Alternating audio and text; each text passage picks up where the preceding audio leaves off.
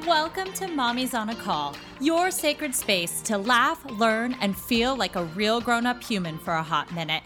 I'm Stephanie Uchima Carney, a mom of three under six, serial entrepreneur, business strategist, and donut connoisseur, just trying to get through the day one cold cup of coffee at a time.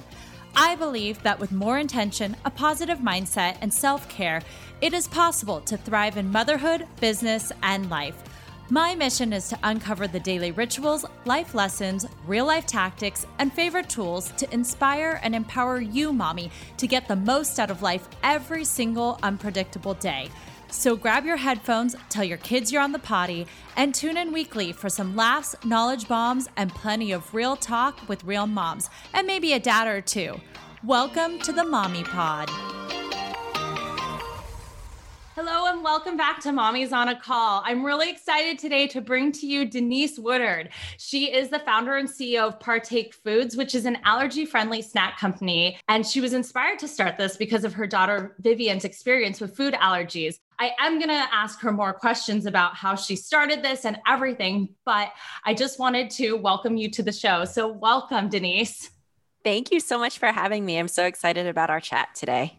So I wanted to start with what was your biggest mom win of the week? My biggest mom win of the week was I worked on this STEM project with my daughter. I feel like I've been having a lot of mom guilt about like sitting her in front of the screen lately and not being as engaged as I'd like. And we did this project that she was super excited about. And I hope she learned a thing or two. And it was actually really fun for me too. Where did you find the project? Is it something you found online? I found it online. It's actually like a Crayola kit. It's like a paper flower kit that I found on Amazon. So I'm not that crafty, but it worked. That's awesome. And give us a little bit background about your family structure. How old is your daughter? What's kind of your family situation like right now?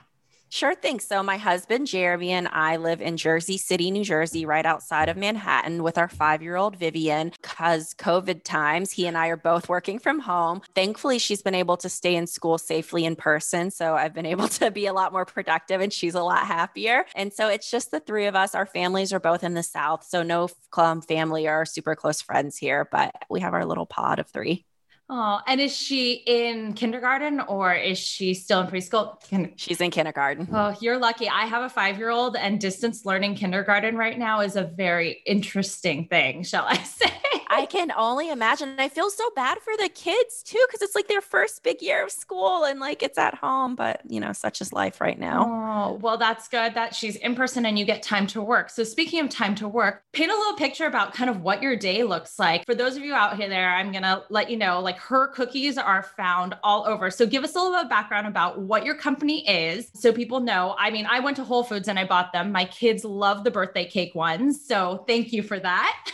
but Denise, what is Partake Foods? Sure thing. So, well, one, I'm glad that your kids like the cookies. Thank you. And Vivian, whenever she was around one, we learned that she had multiple food allergies. She's allergic to most tree nuts, eggs, corn, and bananas which is a really challenging mix. And our nanny, Martha, who actually has a piece of equity in the company now, was like, Your daughter has the most boring diet ever. And I told her all of my woes on shopping the allergy friendly aisle. The products didn't taste good, the brands weren't cool, they masqueraded as healthy when they were full of sugar. And her response was, You should start a company. And that was in the summer of 2016. And that's where the idea for Partake Foods was born. Wait, so your nanny told you you should start a company?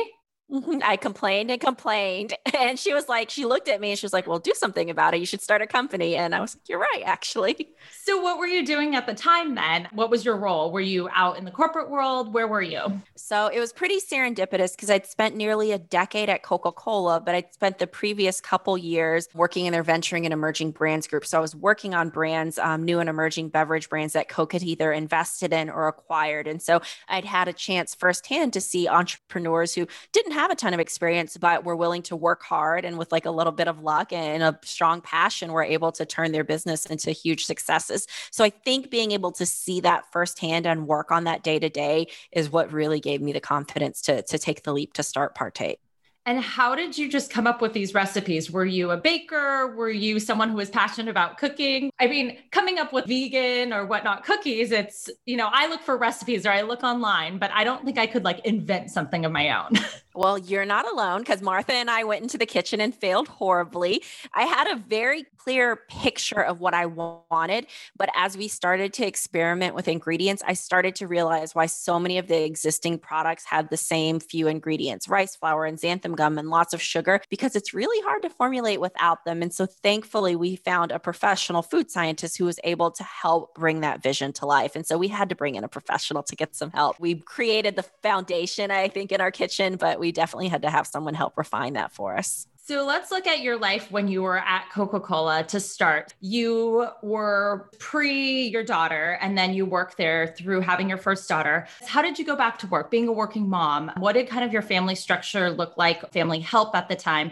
And then once you, you know, had her and you realized you wanted to start this venture, what does it look like now? How has that evolved?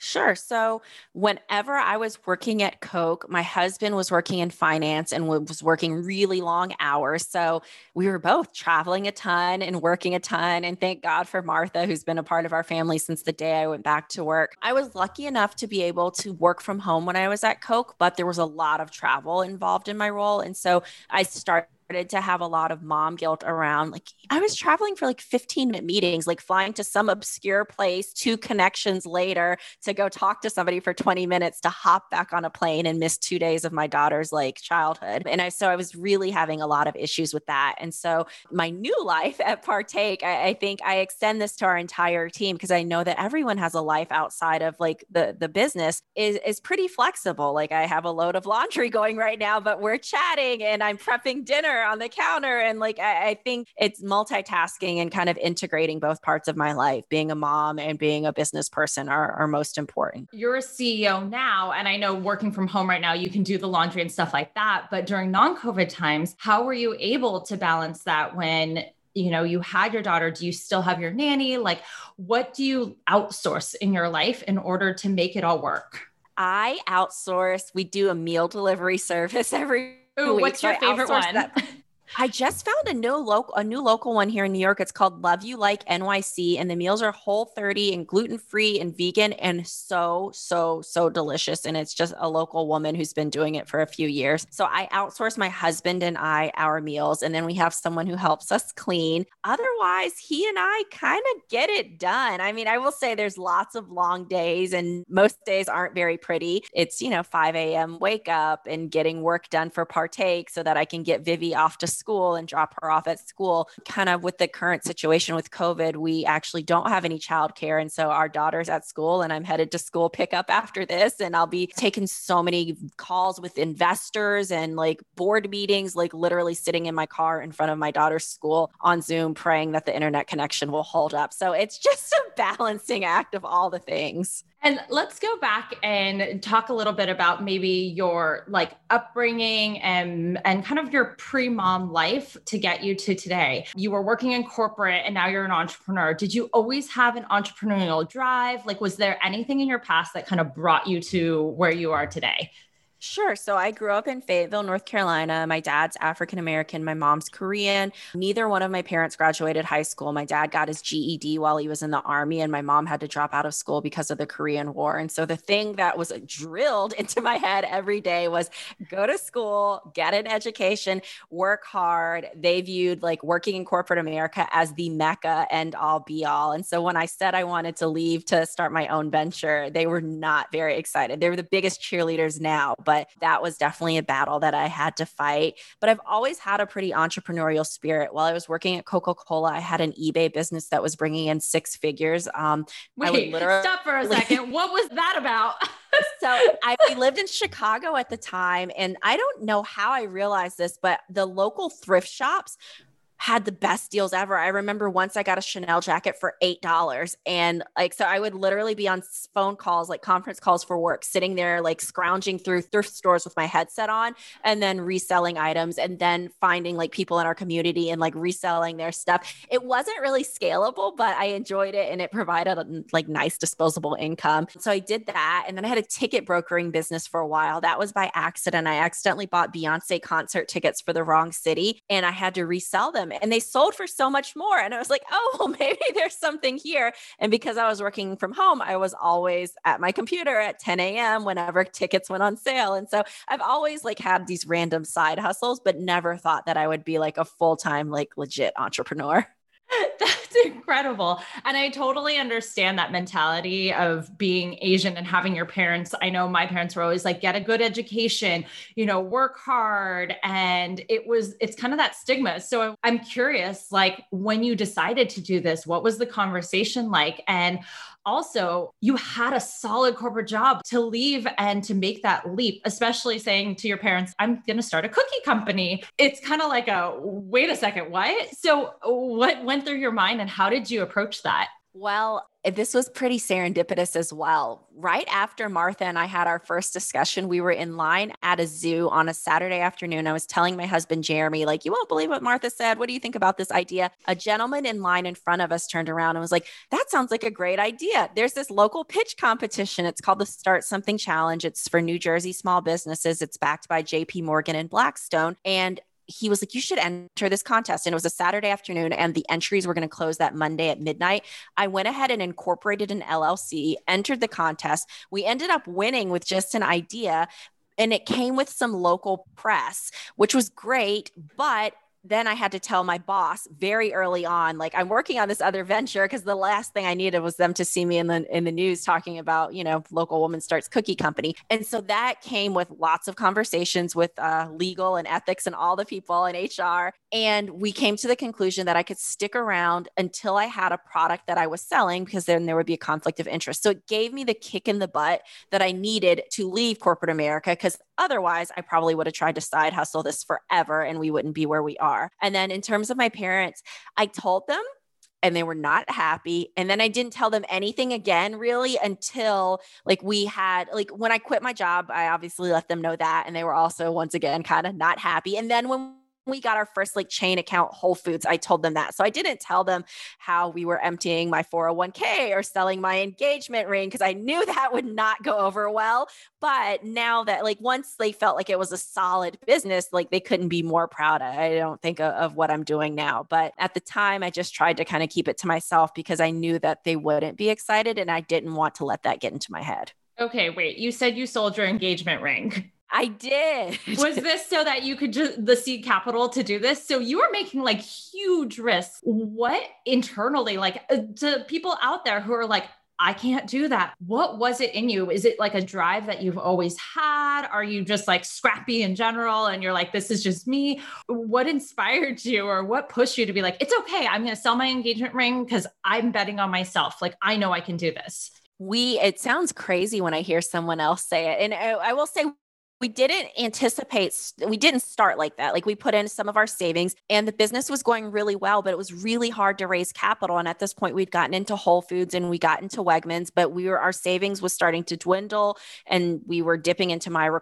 retirement. And i was like looking around like well what do i have that's worth money? And so we sold my engagement ring to be able to keep the business going. But at that point i did have enough traction that led me to believe like i'm onto something. I'd seen you know at that point i did hundreds of demos. So i saw people's reactions to trying the product. I'd gotten so many notes from like food allergy parents. I started the company for my own daughter and I wanted something better for her. And it was just not something I was willing to give up on. Do you involve her in the company? Oh my God, she's so involved. It's great. she's very into it. I will say it's been interesting to see how like her seeing the the nitty gritty of running a business has really sparked like an entrepreneurial spirit in her. She'll see a problem now and be like, well, we should just start a company. And do we need investors? And what's the marketing plan? And so I don't realize like how much she's hearing from my phone calls and just conversations in our home. But I, am pretty excited about that. Has she launched anything of her own? No, but she has grand plans to launch a pajama company. My husband's very tall. It's very hard to find pajamas for tall people, and she really wants to do something about that. That's incredible. So, you said you were already in Whole Foods. How did you get in Whole Foods? There's so many people who have these ideas and they're like, oh, I want to make this because, you know, whether it's a baby food company or whether it's, you know, they have this idea, but Whole Foods is a huge company how did you do that? Did you have connections because you worked at Coca Cola? Like, I guess I'm wondering for the entrepreneurs out there, you know, did you leverage relationships or like, how did you do that? I had no relationships because we actually didn't do business with Whole Foods at Coca Cola. It was LinkedIn stalking. Literally, I went on LinkedIn. I sent a message to every single person who worked at Whole Foods who had category manager in their job title. And one gentleman, I'll never forget his name, David Kellogg Woods, took pity on me and sent my email to the right person who was like, Oh, this actually sounds interesting. Can you send me samples? And I will say that's how we met so many of our retailers. We met Target. I dragged my husband to a trade show and I said, if said, if you see any from from Target or Whole Foods, grab them no matter where they are. And he met the head of supplier diversity in the bathroom line at a trade show um, from Target. And so, and that's what flourished into like a related relationship where we're in all of their stores across the country now. So no, it, it was just scrappiness and, and willing to kind of go out on a limb and risk looking kind of crazy. So now you, I read that you got funding originally from Marcy Venture Partners, which is Jay Z's firm. Again, like what was the journey to get there? Like for those people who are like, I, I don't understand how you go from zero to then this, how did you get to that point? There were so many bumps in between. We once we had that early success in Whole Foods and Wegmans, and I sold my engagement ring. We were in the midst of trying to raise a friends and family round. We ended up raising a, a couple hundred thousand dollars, and it came in five thousand dollar checks and seven thousand dollar checks, and we never had all the money, and we were always about to run out of money. But the business continued to have really strong metrics, margins that I felt good about, really good success at retail, which gave me the confidence to go out and raise a seed round of funding. And I have a spreadsheet of the 86 no's that I got. And I was pitching angel group after angel group and individuals and family offices and anyone who would listen. And through a friend of a friend, we got introduced to Marcy and they really believed in our product and me and our mission. And they led our seed round of funding of a million dollars in June of 2019, which really was a game changer for us because it seems like a lot of times you just need the right person to say yes. And then so many of those people who said no came back and were like, actually, I think this is a great idea. it's so like, it was so interesting to see how that worked out. And what do you think after that tipping point? Some people are like, yeah, let's just raise money. And then, but what do you think it is like in the soul of partake that has made it so successful and has made other people want to be involved with it. I think you alluded to it when you said the soul of partake. I think so often a lot of the brands that exist are either really big CPG companies or companies that don't necessarily stand for anything. And we're very vocal about what we stand for. We t- try to take action around that. We work with groups like the Food Equality Initiative to support food insecure families. We started a program called Black Futures in Food and Beverage, where we partnered with five historically Black colleges and universities to increase the diversity pipeline in c- consumer packaged goods. So, for the causes that we believe in, we stand up and we say what we think and we do what we think is the right thing. There's that piece. And then I think the name Partake was really meant to be like inclusive for people with food allergies. I wanted my daughter and kids like her to be able to partake. But what I've learned as a woman, as a first time founder, as a person of color, are there a lot more people who need a seat at the table and who need a chance to partake. And I think that mission and that like message has been resonating with our customers. Did you bring your daughter to any of your pitches or anything? She's had yes i heard her once in her room like saying a pitch she's like hi i'm vivian and i'm the ceo of partake foods. Yes i guess she's been to a couple pitch competitions she's been to panels she's worked trade shows with us like she definitely has seen like the fun stuff that comes out of having a business but also like the waking up early on a saturday morning and loading the back of your car with cookies to go stand at a trade show booth all day part was there ever a point in all of this with your daughter that you said, maybe I'm not going to continue onward? Like, I, we've gone this far, but I just, I don't want to do this anymore, or like, I can't do this anymore. And if so, how did you push through? I think because of my daughter, I haven't gotten to that point. There's like moments where I remember when she was two and I didn't even think that like kids at this age would recognize it. And she had gone to a birthday party. And the last thing she said before bedtime was like, I wish I could have had the cupcake at so and so's birthday. And so seeing how the food allergies weigh on her and other children emotionally, and knowing that I have the potential to have a solution to hopefully make things just a tiny bit easier, I just, I couldn't give up. And then kind of also knowing that she knows that I started the company for her. Like if the company doesn't work out, that's one thing. But for me to look her in the eye and be like, you know, I thought it was too hard. So I just stopped. Like I just couldn't live with that. So I want to flash forward to then today. What does Partake look like right now? How does everything of 2020, all that inspired Black Lives Matter movement, everything that just went on, you know, more females are being funded, all of this momentum that started in 2020 really pushing, you know, women, especially women of color into the the front line here. How has that changed your company, you as a person, and what does the future of Partake look like? So I think the way that it's changed our company, we went into 2020 in 350 stores with Partake as with me as the only full-time employee of Partake. We'll finish first quarter of 2021 in 5,500 stores with a team of six and about four open positions that we're hiring for. So the amount of growth that we've seen over this past year has been beyond my wildest dreams. So I think that's how things have changed for the business. For me personally, you know, I will say that I reckoned with a lot of guilt around Black Lives Matter because I felt like we continued to get amplified by influencers, by retailers, by so many people. And I felt bad that there weren't more companies to share the spotlight. I felt bad that I'm biracial. I have had a fairly easy life and easy go of things. And like I felt like there were so many people who needed help more than I did. And so why were we getting the help? And so I channeled that into our social mission give back efforts with Food Equality Initiative, with Steph and Ayesha Curry's Eat, Learn, Play, with our Black College program. And so my goal moving forward for Partake is just to do that bigger and better. I think one of the things that will change the landscape for women and particularly particularly women of color is if companies like mine have success so that retailers and investors can say, "Oh, this actually isn't a charity, like this is a smart business decision." And then along that journey, hopefully I can mentor other women, I can bring other people along on the journey, I can develop our team so that our team members can go on to do amazing things. And so I'm just going to use the momentum that's come our way to hopefully do more good. You can even have like a partake foundation. I love the name partake. And what you were saying about it is people can partake at the table. And so that's amazing. What's the future right now of it? Where are you guys going? Are you raising more money? Are you going to be in more stores? Sure thing. So we are launching, we just launched Trader Joe's this week. So you can find two of our cookie flavors, sprinkle cookie and chocolate chip in all Trader Joe's around the country. You can also find us, we'll be in Kroger nationally. So Kroger and Ralph's and King Supers and, and stores all around the country. You can learn more on our website, partakefoods.com, where our store locator is. We just completed our Series A raise. And so some of our earliest investors, like Marcy Venture Partners, came back and participated, and we brought phenomenal new partners on on like Lotus Bakeries and Circle Up and Rihanna. And I'm just so excited and thankful for the group of people that we have that are supporting us right now. So Rihanna, how how does one get Rihanna?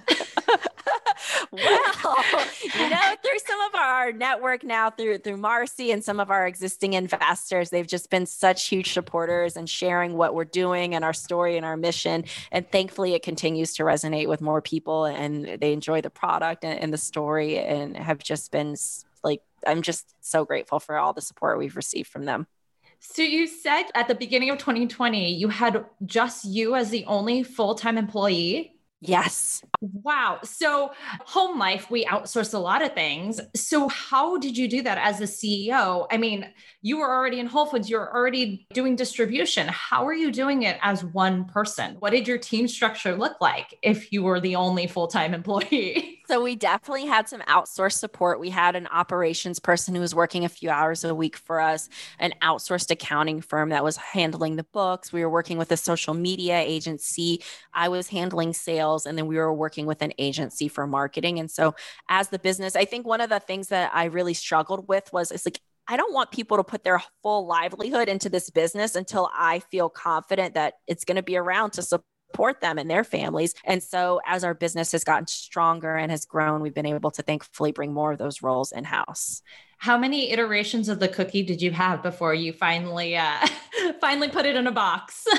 so many, like too many to count, at least 20. And we're still iterating. You know, I think as new ingredients come to the market that we're excited about, or as we continue to get consumer feedback, I, I don't think it's ever too late to make any changes. So we're constantly iterating on the products.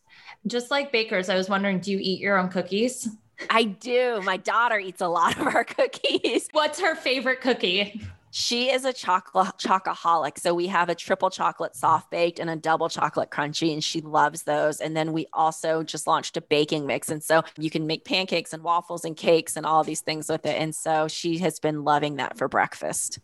That's amazing. So I want to switch to your mom life and your personal life. What does your kind of morning look like? Because as the CEO, you know, you're wearing all the hats and now you're wearing the role hat of being a mom. How do you set yourself up for success during the day? So it took me a while, but now I get up really early. So I'm like five o'clock a.m. wake up time, and I'm able to get in a quick meditation. I'm able to knock out some emails that have come overnight, work on my to do list, make sure the house feels good, make sure her clothes are out for school, have a cup of coffee by myself before anyone's awake to bother me.